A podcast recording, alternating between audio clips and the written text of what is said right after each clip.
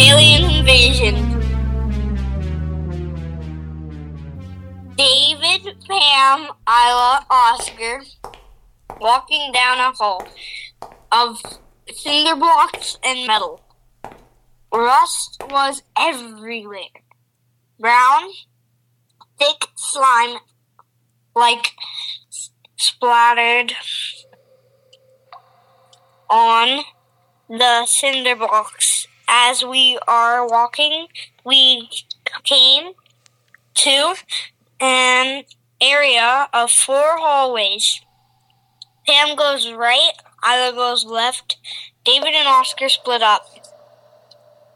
Going down the other two, Oscar began to walk down the hallway, d- and weird brown mushy eggs hanging from the ceiling and walls. Oscar has uh, an alien taser in his pocket. Oscar tases the eggs to see what's inside. Weird aliens pop out of the eggs.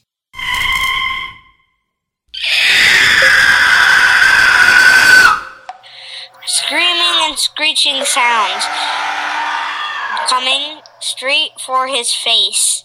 Then the other eggs wake. Oscar began to run back to the fork in the road. As he is running, the screams of his family began to get louder.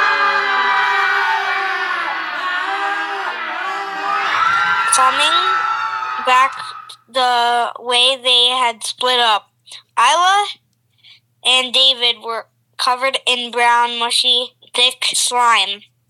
Oscar yelled, Let's get out of here.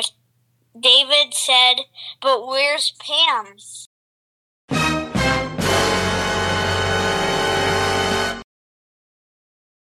Isla said, Let's go find her. And points to Pam's hallway.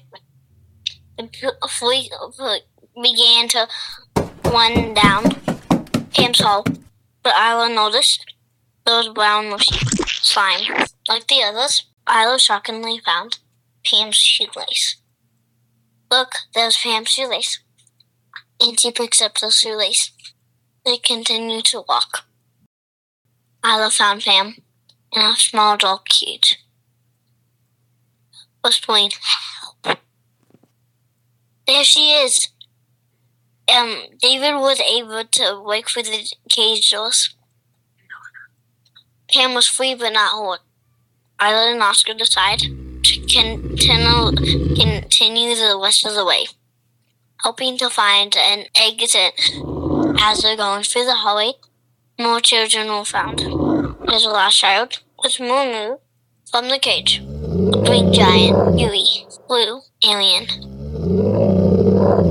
tall, skinny, sharp nails, small feet that have teeth that have never been brushed.